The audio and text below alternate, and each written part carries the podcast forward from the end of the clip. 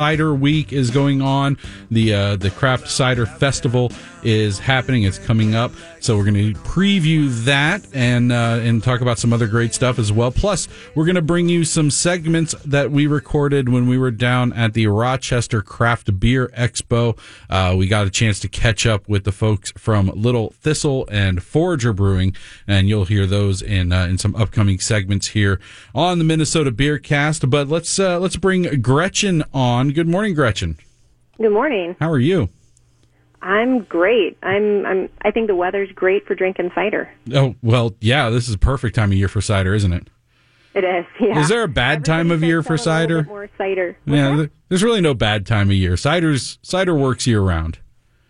It it does. It does. But uh, all the cider makers do see people buying it a little bit more once those temperatures warm up. Yeah, when you can sit out on the deck and drink it outside, nice crisp, cool cider really hits the spot. So, uh, how is uh, how is the cider industry doing here in Minnesota? It's uh, you know we we've seen we've seen quite the growth over the past couple of years. Is that growth trend continuing? Is it plateauing? Where where are we at with uh, with craft cider in Minnesota? Well, about three years ago, I think we saw a really steep incline of growth, and we're still seeing growth. It's so we haven't quite plateaued, but there are going to be a couple of new uh, cider houses going into the city, and so that's a pretty new thing. And I think that that's going to keep spurring growth on. And a lot of the orchard-based cideries are still putting a lot of trees in the ground. So we're still seeing growth, and I think we're still hopeful. We're all hopeful there's going to be continued growth. The uh, 2018 Minnesota Craft Cider Festival, presented by the Minnesota Cider Guild, is happening Saturday, June 9th at the uh, Como Lakeside Pavilion. Uh, Gretchen, give our listeners a little preview of uh, what they can look forward to at the uh, at the Craft Cider Festival. Well, one of the most exciting things about the festival, I think, is just how many ciders we're bringing into the festival. So our current count is 110 ciders. Oh my goodness! And yeah, I know it's it's a lot. There's I think it's fair to say that there's no other place that you'd be able to sample so many ciders uh, in one place all at the same time. So it's really exciting to bring to bring all of those ciders in, and about a third of those ciders, believe it or not, are coming from Minnesota cider makers. Uh, but we've got representation from uh, U.S. craft cider makers, and then we also get to bring in some international ciders, which is really fun. And most of those are coming from uh, France, Italy. I'm sorry, France, Spain, and England. When it comes to ciders, I think you know it's still a, a you know even even relative to to the craft beer industry, which you know on a grand scale is still a relatively young industry. Uh, but but you know the the the the this craft cider is even younger yet. So I think a lot of people when they think of cider, they they think of a very specific type of beverage but there's a pretty wide range of of flavor profiles and and styles that you can find within the craft cider uh, uh, world correct Oh yeah, absolutely. And I think the number one thing that a lot of folks don't realize is that not all ciders are um, just bubbly, sweet drinks. At, at the festival, we're going to have plenty of ciders that are dry, you know, bone dry, Yeah. with barely, with little to no residual sugar in it. And I think that's the first place that consumers tend to be surprised about the options that are available out there for cider. Yeah, I know from from just for myself. I mean, when I when I really started delving into it, uh, you know, a couple years ago, and and and trying new things and tasting new ciders, that was the first thing that jumped out to me was how many different options there are. You know, you can get the you can get the bubbly soda type if that's what you're into. I mean, that's certainly available, and and you can find that. But you can find ciders that you know if you're a if you're a, a beer drinker you know if you, if you prefer the taste of beer you can find ciders that sort of fall in and and hit that palate and hit that flavor profile or if you're more of a wine drinker there's a lot of very delicious options available in that genre as well Yeah, and that's not to mention all the flavored ciders that are available now too. I mean, just looking down at the list of the ciders that are at the festival, we've got a couple with ginger, a couple with pepper. Uh, we've got some with cherry, and then um, there's some citrus going on too. So we've got the range from uh, dry to sweet to ultra tannic to then all the different flavors that folks are incorporating into their ciders. What are a couple that you're specifically looking forward to trying at the festival? Oh, I'm always I'm always a fan of those English ciders, the kind that you can uh, uh, like you could stick a fork in them and it'd stand up. Uh, so we've got some of those coming in um, from uh, Cornish orchards and uh, from Sandford orchards too. And then let's see what else is on the list. We've got um, Uh, Keepsake makes a chestnut single variety cider that's always really neat to taste because there aren't that many single variety ciders out there in the world. Ciders are usually made from a blend of different apple varieties. Okay. So whenever you can see a single variety cider, that's usually something worth trying too. That's and a, then that's for a standout. the folks who are coming from more the beer side of things, we've got a number of hop ciders coming in too. Oh, neat. Okay. Well, you you mentioned uh, some international ciders coming uh, coming over and, and that will be available. Uh, what, what are what are some of the key differences that that that when you, look at the ciders that come in from from out of this country as to the domestic ones? What's what's are there any you know are there any profiles, any styles that are unique and and hard to find here in the states? Yeah, yeah, there are, and it all comes down to the apple varieties that are being used in the ciders. So in the United States, we tend to make ciders from dessert apples. So those are the apples for eating out of hand that we're all used to. You know, so like Granny Smith, Gala, or here in Minnesota, Haralson and Honeycrisp. But over in England and France and Spain, they're using completely different apples. They belong to a category called bitters. So they've got a really uh, high proportion of tannins in them, and so that's the stuff that gives you kind of that astringent mouth feel, or the the stuff that um, that contributes to a sense of you know maybe like chewing on a cider rather than okay. drinking a cider. Well, it, um, it sounds amazing, and uh, I had a great time at the uh, at the festival last year. Again, the 2018 Minnesota Craft Cider Festival happening uh, Saturday, June 9th at the Como Lakeside Pavilion. Where can people go to find out more information? They can go to the Minnesota Cider Guild website at mnciderguild.org. mnciderguild.org. Gretchen, thank you so much for joining us. We appreciate it. My pleasure. All right. We'll talk to you again soon. All right, again, and you can go to mnciderguild.org to get more information on the uh, Cider Festival happening Saturday, June 9th at the Como Lakeside Pavilion. Coming up on the Beer Cast, me and Schmitty hosted some seminars and some panels at the Rochester Craft Beer Expo. We caught up with Little Thistle. We caught up with Forager. We'll bring you all that coming up on the Minnesota Beer Cast. Justice and Drew. John, Yeah. they're going to paint the streets white. They claim that this is contributing, this heat island effect contributes to, to global warming. No, it just makes the that area warmer. Right. That's all. It doesn't. It doesn't add more greenhouse gases to the to the planet. It just makes that area warmer. It's why like Phoenix was always like ten degrees. I knew it. Move on. no, there's always so many awesome people here. I mean, it's it's you know, it's not only you know getting getting to try some of your already favorite beers and a lot of new beers that you may have never had a chance to try before, but you know, there's so many great representatives and members of the craft beer community that come to these events, and it's you know the social aspect of it is uh, is a lot of fun. I agree 100%. And we're joined by one of the uh, the great ambassadors of the uh, the Minnesota craft beer scene and the Rochester craft beer scene in particular, uh, Steve Finney. How you doing, Steve? I'm doing great. Thanks for uh, having me on. So, for those that, that don't know your smiling face, how should they know you as an ambassador of the craft beer scene? Um, I'm, I think I'm the only. Well, there's one other Scottish guy in the Minnesota craft beer industry, um, but um, I'm thinking I'm the only one down here. Um, how should they know my face? I don't have a kilt on today, but quite often I'll be wearing a skirt. and um, but no, we we um, we opened a brewery down here in Rochester a few years ago, a brew pub. Um, but me and my wife decided we want to do our own thing, and so we're opening a brewery tap room here in uh, about three months, maybe. Three months. And the name of that place is going to be. It's a Little Thistle. All right, so. I, what's what's a little thistle?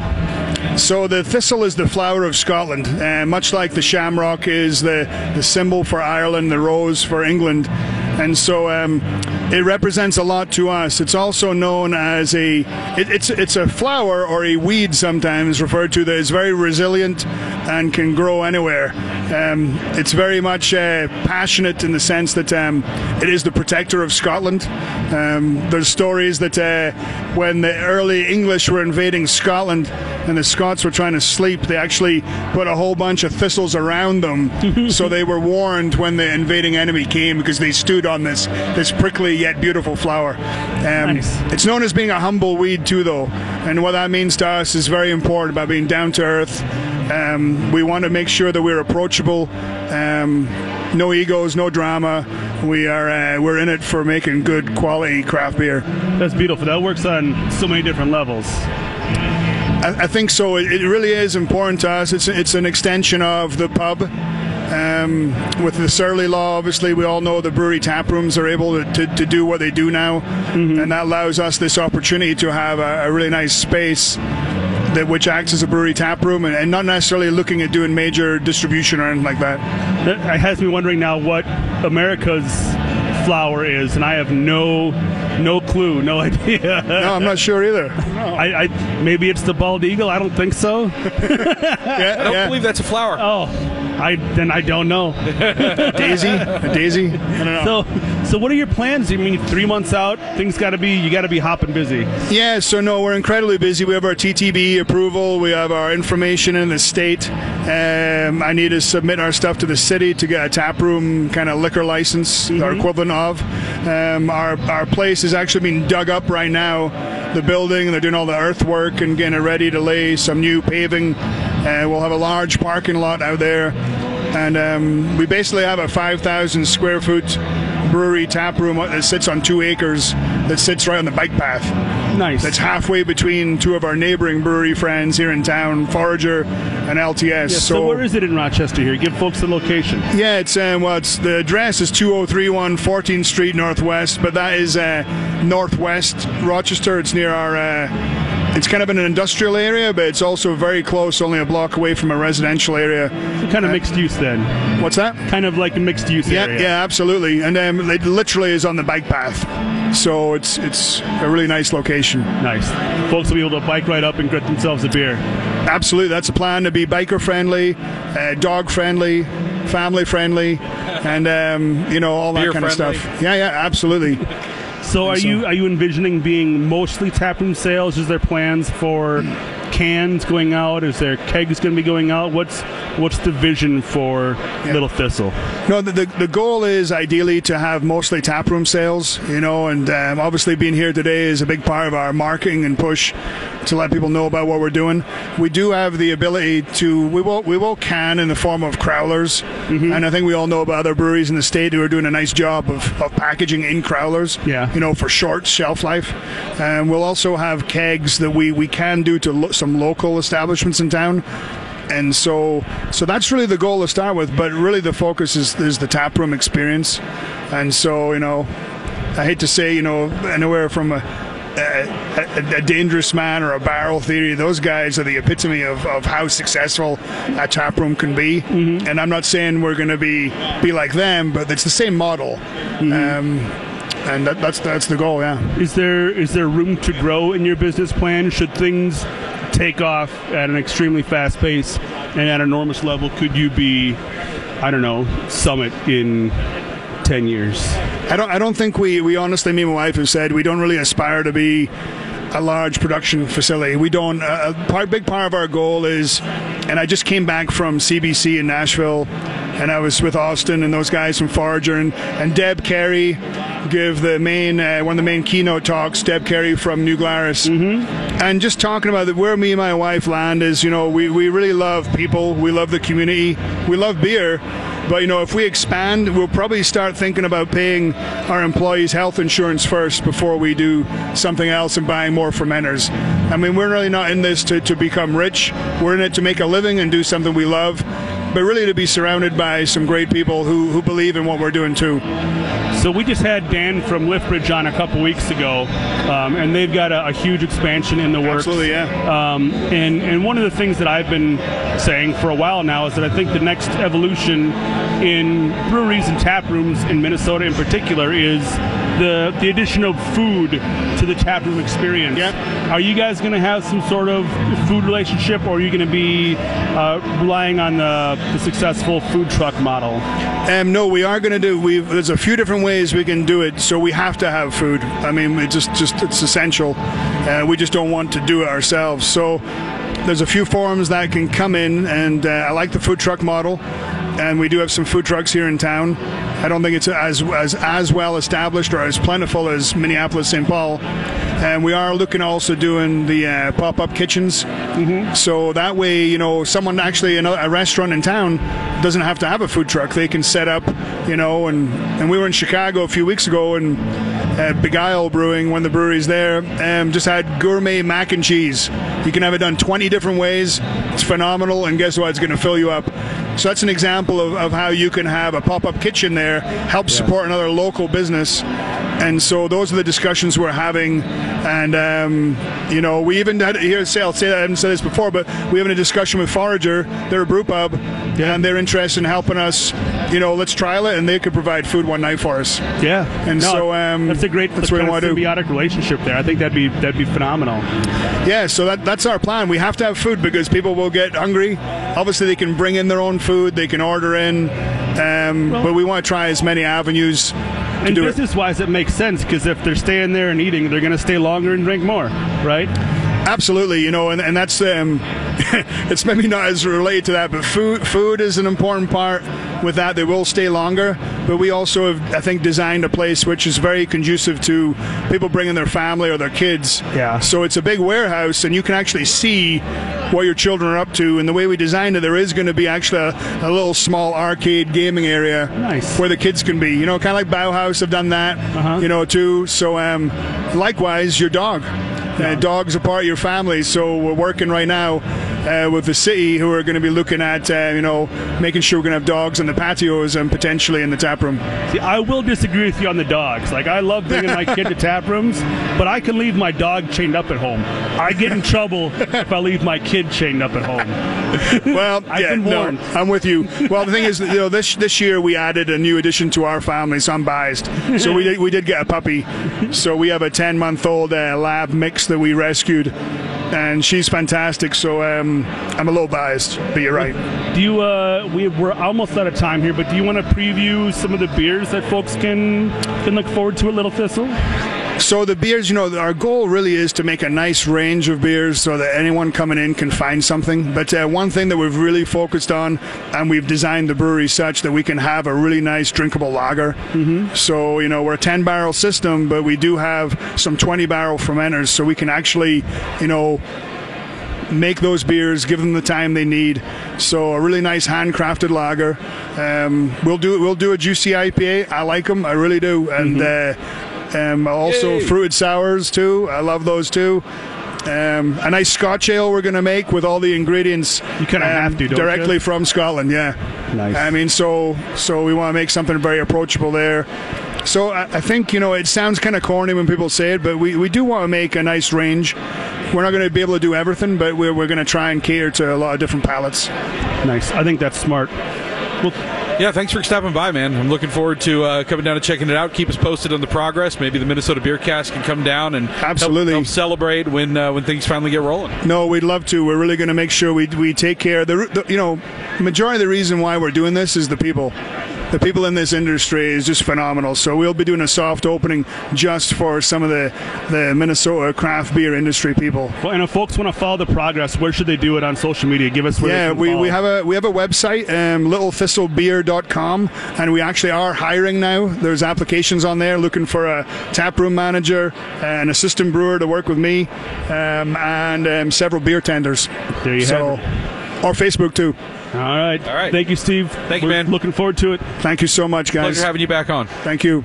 More from the Rochester Craft Beer Expo. We're going to catch up with the folks from Forager next, right here on the Minnesota Beer Cast. Stick around. iHeartRadio is the easy to use app for music and radio.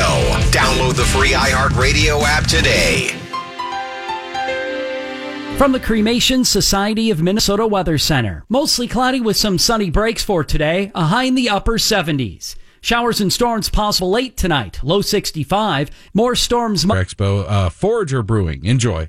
Yeah, thanks so much for, for joining us, Austin. My Uh, we're going to be talking about kind of going uh, from an amateur status to, to going pro. Kind of every every home brewer's, I guess, dream in, in their garage as they're they're making beer. I think a lot of uh, not every home brewer, I guess, but a lot of home brewers have you know that that idea where hey. This is cool. I like this. That's why I keep doing it because not only do I get beer, but it's something I enjoy. So, what would be the first thing you would tell an experienced home brewer, somebody who you know is, is making a pretty decent beer, knows what they're doing, uh, if they're thinking about making that jump to uh, to go in commercial? What would be the first piece of advice you would give them? Uh, the first thing I would probably advise them to do is um, think about what their job is that they have at that moment and whether or not they really like that job and the benefits that they get from that job. Um, because brewing probably won't offer you that same stability. Um, so that would kind of be my first thing is like really analyze what you're doing now and Do you what that enjoy would your be. life, and do you want to continue to enjoy your life? Exactly. You So know, th- that's a that's a really an, uh, an, an honest and frank look at joining the, the industry of, of craft beer. Right? It's it's going from you know maybe being uh, somebody who sells insurance to owning a company and putting your risk into a startup and not only not having the 401k and the health insurance that you might have had before, but being responsible for employees and, and an entire company that might be under your leadership, right?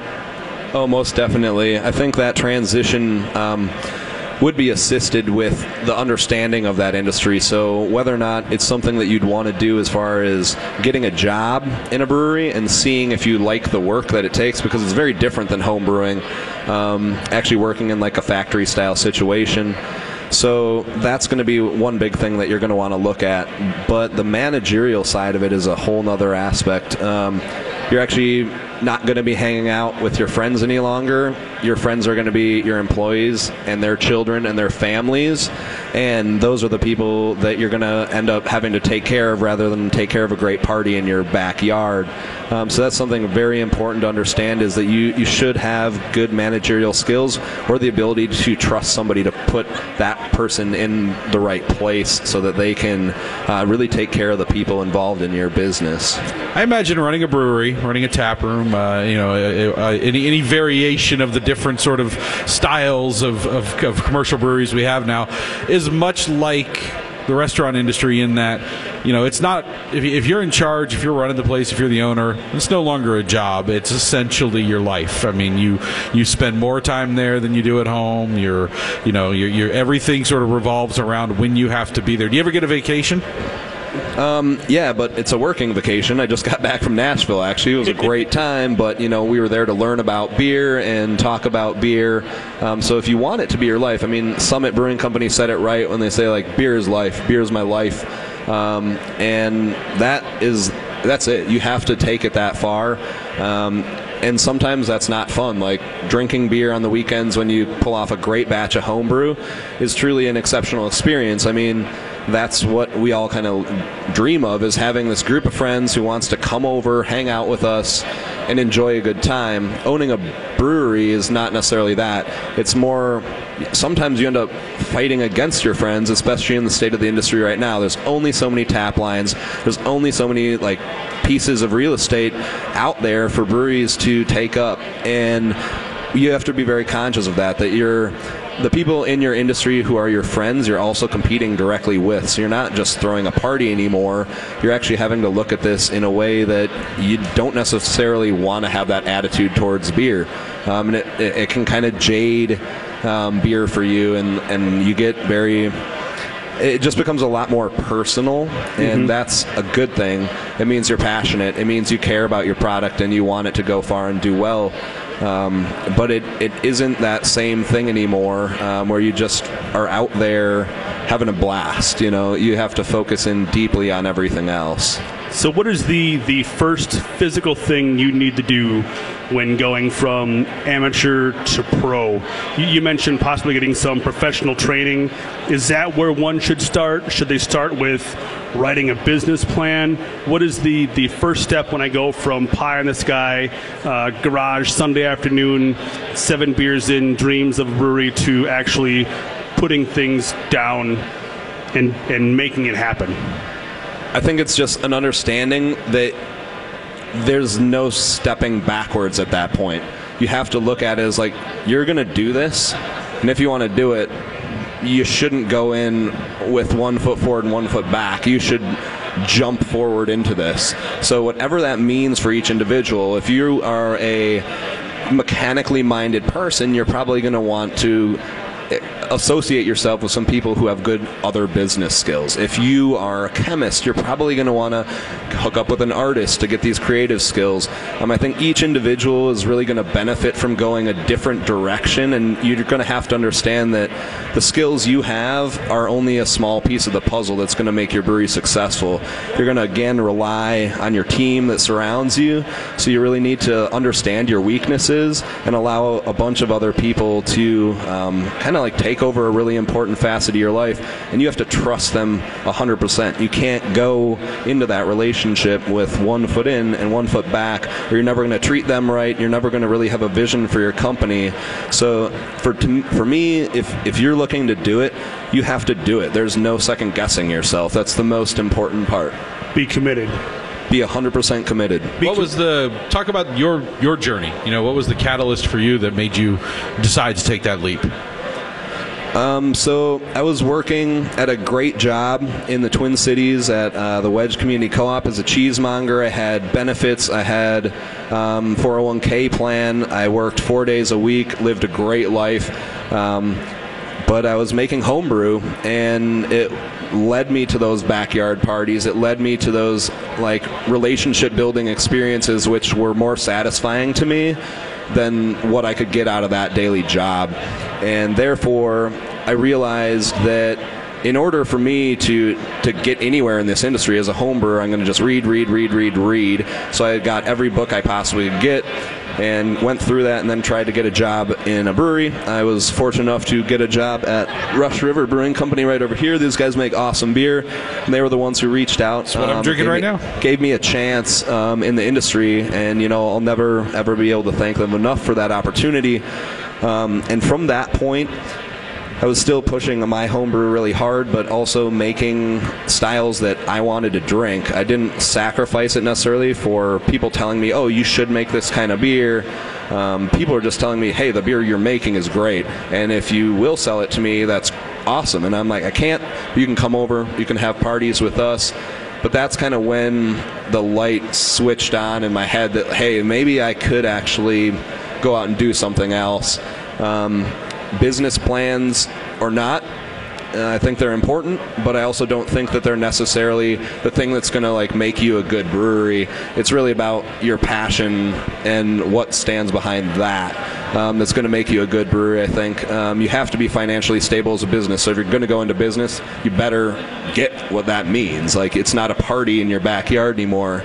If you don't pay your mortgage at your house, like you're getting kicked out. If you don't pay your bills at the brewery, you know, like all of your employees and their kids are getting kicked out. So it's like you have to balance that. You have to understand your bottom line, but that that should be what business is about.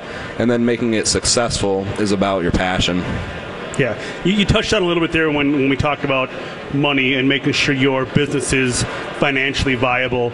Um, I've known several um, people who, who want to start a brewery who take those steps to start the business plan, uh, move one step at a time, and maybe you know you mentioned being committed earlier. Maybe some of those folks just weren't 100% committed.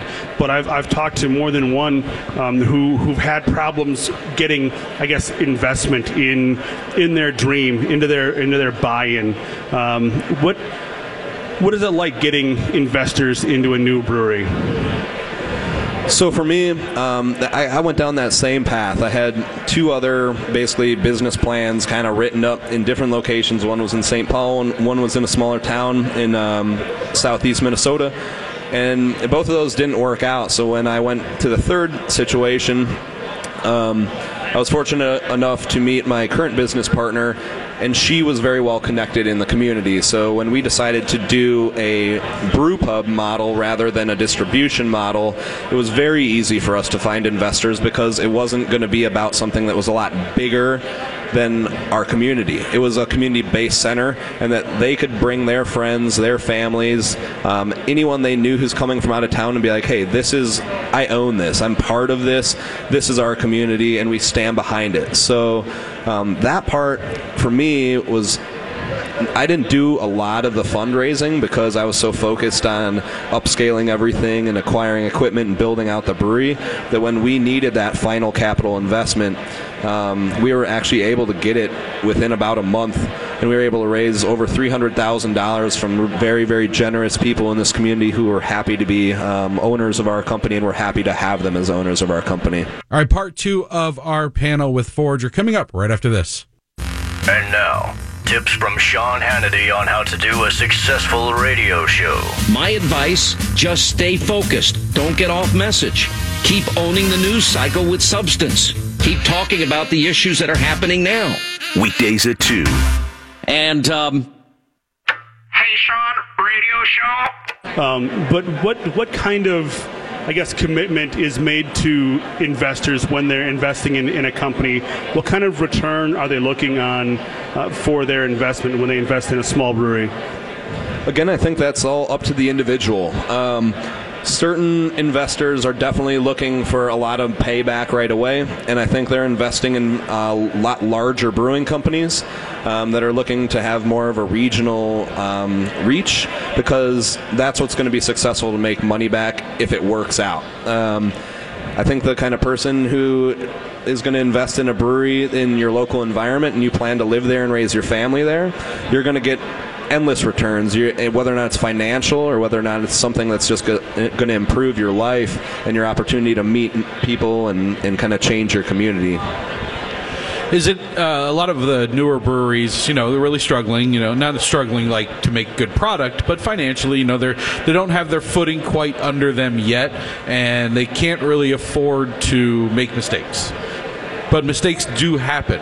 So, what do you say to that newer place that can't, you know, watching every single penny when maybe a mistake does happen in the brewing process and suddenly their product isn't quite up to what they would like it to be, and they're faced with that dreadful decision that every brewery has faced at one point or another of do we dump this batch and eat this money, or do we do we plow ahead and try to do what we can with it?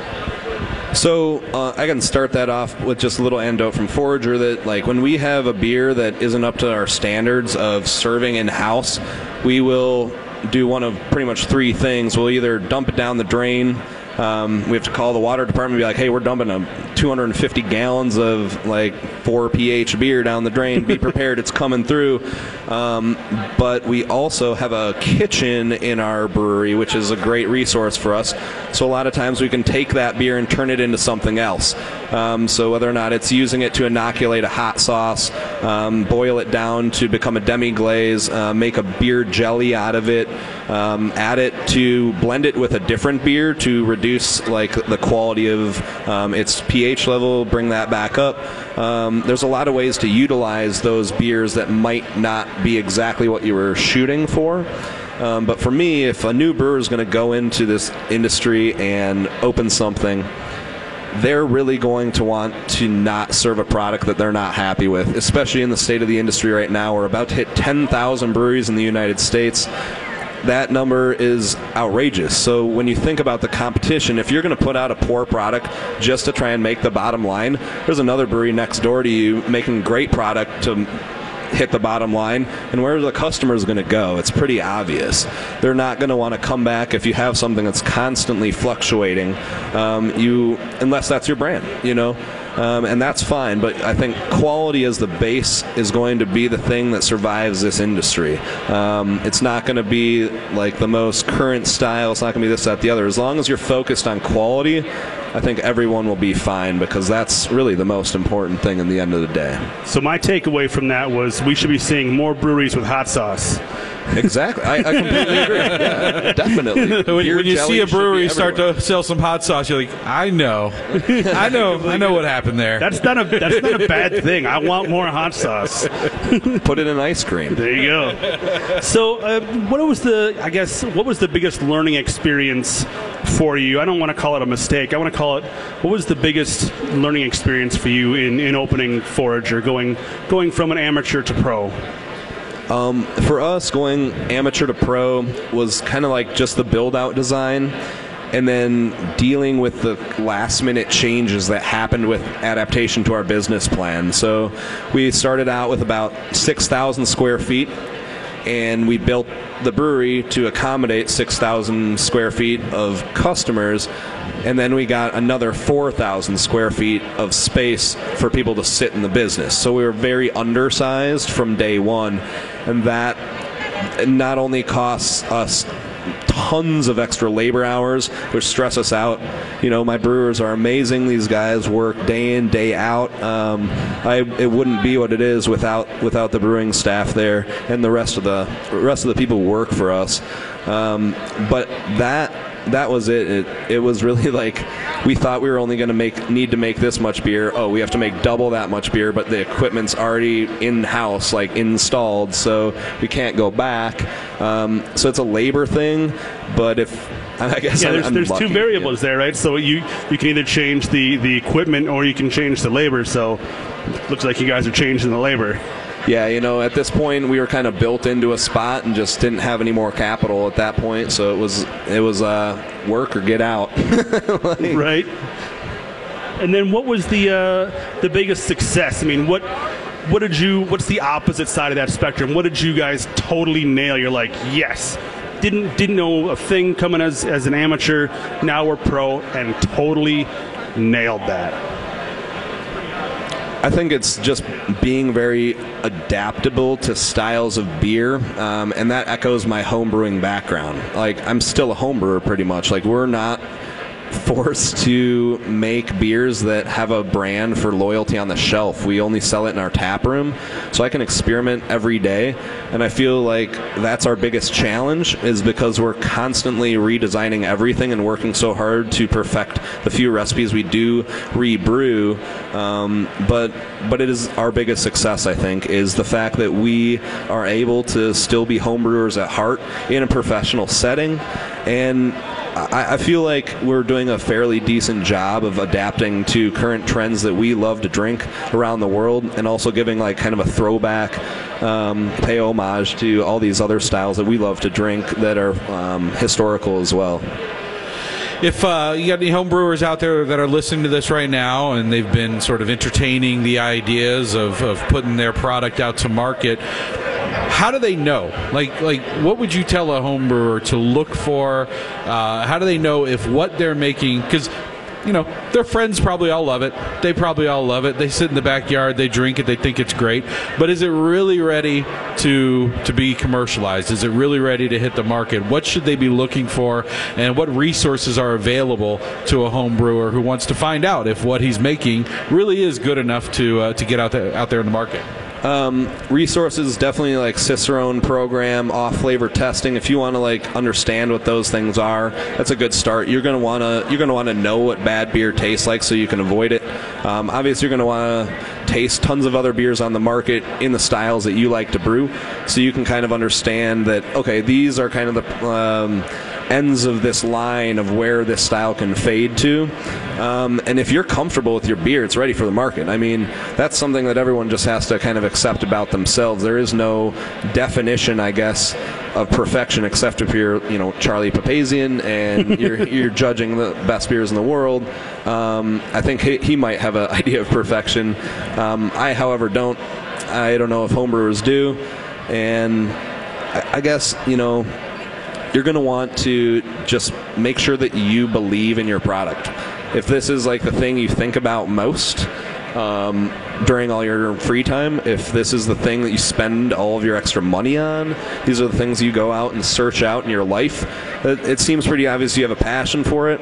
Like you, you're going to want to maybe do that step, but also I would talk to your local brewers, reach out to them. Everybody in this industry is super friendly and open-minded. Um, you know, it's a it's a product meant for people and discussion and talking. So don't like be shy, um, asking questions. There's tons of great resources online, um, all sorts of different websites. So um, just read too. You're going to really want to read because there's so much good information in books that you're not going to find anywhere else. So, I mean, that's kind of it. Believe in yourself, believe in your product, and you'll you'll be just fine as long as it's a good, clean beer. We do want to open it up to questions at some point. So if anybody has any questions, would like to uh, would like to talk to to the panel here, uh, feel free to just come on up, raise your hand, and we will get to you. Questions? Anyone in the peanut gallery have any questions? Go ahead. How do you deal with the uh, recall? Question was, how do you deal with the recall if nobody Um, got that? So we actually don't do distribution. Um, so we haven't put any beer out there on the market that has like needed to be recalled because of like exploding bottles or anything. But that's uh, something that we deal with in house before actually selling beer. Um, so we did crowler off like 500 cans of a pale ale at one point that got pushed out at a release and we sold about I think about 150 cans of it and we realized that it was undercarbonated. So we basically offered everyone the opportunity to bring their cans back for a full refund because that's just kind of what we can offer. And we pulled that beer from the market. We didn't sell any more cans. Um, so that's, you know, we don't have to go down the complex road of pulling beer back off liquor store shelves and from bars. Um, and again, that's kind of why I like being a brew pub is you don't have to deal with all that. So, yeah. Very good. All right, if unless anybody's got any more questions, want to step up, we will uh, wrap up this panel. Thank you so much uh, to Austin from Forager. Always a pleasure to have you on the show, man. It's always a pleasure to be here, boys. Yeah, we, uh, we, we, we love your product, we love your beer, and clearly from your track record here at the Rochester Craft Beer Expo, what are you, a two-time reigning People's Choice champion? Two time, two time. good, luck, good luck defending your title. We, the, uh, the totals are being, I think, tallied right now, so we'll see how things turn out here at the Rochester Craft Beer Expo. We'll be back after uh, after some more music. It's all right. We're gonna. I've been in contact with the Russians. It's all good. Collusion. We got this taken Collusion. care of. It's all good. We'll be back for the next panel. I believe it's 5.15, 5.30. We're talking to some out-of-state new breweries at 5 o'clock. We'll see you back here. Thanks a lot, Rochester. Thanks. All right, that's going to wrap it up for this week's edition of the Minnesota Beercast. Thanks for joining us. Don't forget, get the iHeartRadio app. It's really the best way to follow the program and get updated when new episodes are posted every single week. Thank you for listening. Thank you for spending some time. Thank you for sharing this show with your friends. We will be out at the St. Paul Summer Beer Fest Saturday, June 9th. Swing by, say hello. And on next week's edition of the Minnesota Beercast, you'll hear some of the content from that event. Have a great weekend, everybody. Cheers. Roll out the barrel and lend me your ears. I like beer